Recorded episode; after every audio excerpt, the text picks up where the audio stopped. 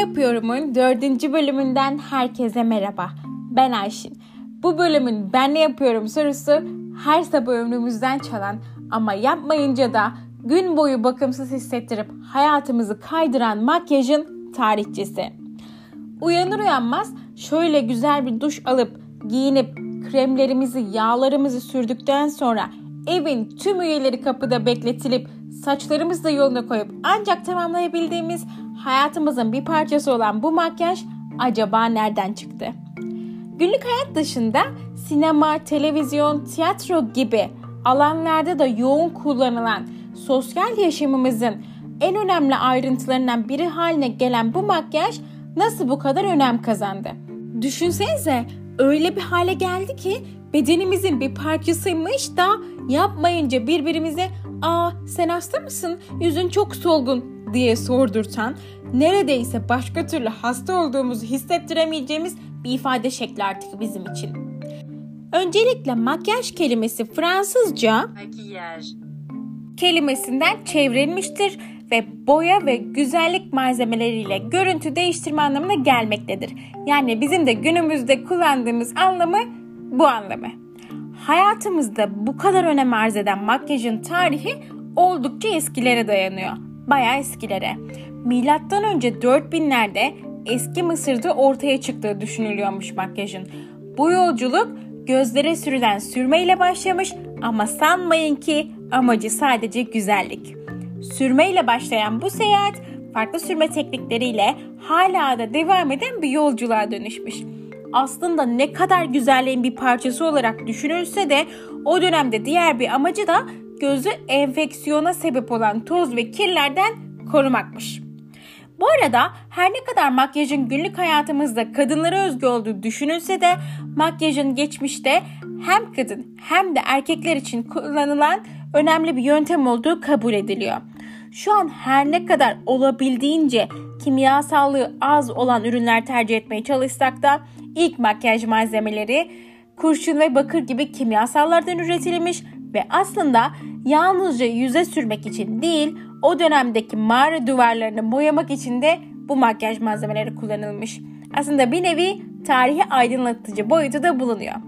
Hatta o dönemde ürünlerin renkleri doğanın renklerine o kadar uygunmuş ki insanlar makyajı kamufle olmak amacıyla da kullanıyorlarmış. Yani geçmişte makyaj güzellik amacının dışında aynı zamanda hastalıklardan korunma ve bir tür gizlenme aracıymış. Bu kamufle olma dönemin koşulları düşünüldüğünde geçmişteki savaşlarda erkeklerin gizlenme yöntemi.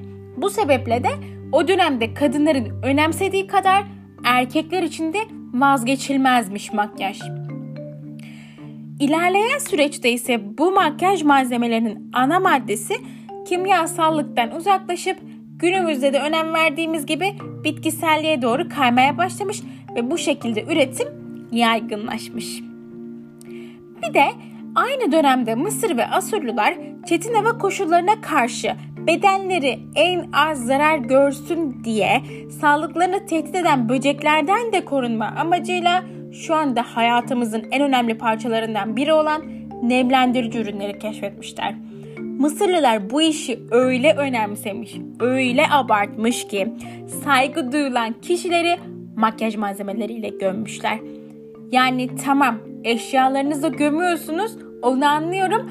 Makyaj malzemesiyle defnetme biraz şov değil mi? Mısır'da başlayan makyaj serüveni aynı zamanda sadece Mısır'la sınırlı kalmamış. Antik Roma'da da özellikle kadınların daha güzel gözükmek için yüzlerine ve bedenlerinin farklı bölgelerine sürdüğü karışımlar olduğu da biliniyormuş. Tarihçilerin bu konudaki yorumu da günümüzde kullandığımız kozmetik ünvanının antik Roma'dan geldiği yönünde. O dönemde yaptıkları karışımlarla makyaj malzemesi üreten kozmetler o dönemin önemli meslek gruplarından biri haline gelmiş. Yani o kadar önemli bir şey makyaj. Ha bu arada söylemeden geçmeyeyim. Güzelliğiyle dillere destan Mısır kraliçesi Kleopatra'nın güzellik sırlarından biri de makyaj. Peki biraz güzellik, sağlık, kamufle derken bize nasıl geldi bu makyaj derseniz de Kraliçe Elizabeth'in İngiltere tahtına oturması ile makyaj boyut değiştiriyor ve toplum kültürünün ayrılmaz bir parçasına dönüşüyor. Kraliçenin o mermer gibi pürüzsüz cildi adeta herkesi büyülüyor ve farklı farklı malzemeler kullanmaya başlıyorlar. Hatta bu sebeple şu kullandığımız pudralar yani beyaz pudralar e, kısa sürede aşırı revaçta olan bir ürüne dönüşüyor. Bunun sebebi de o mermer etkisini yalnızca pudrayla çok uzun süre koruyabilmeleri. Ama bu makyaj malzemesi üretme serüveni her zaman da güzel sonuçlanmamış. İtalya'da belladonna denilen bir otu İtalyanlar o dönemde gözlerini iri göstermek için kullanmışlar ama bazı kadınlar bu sebeple görme yetisini kaybetmiş. E makyaj deyince Hindulardan bahsetmeden de olmaz tabi.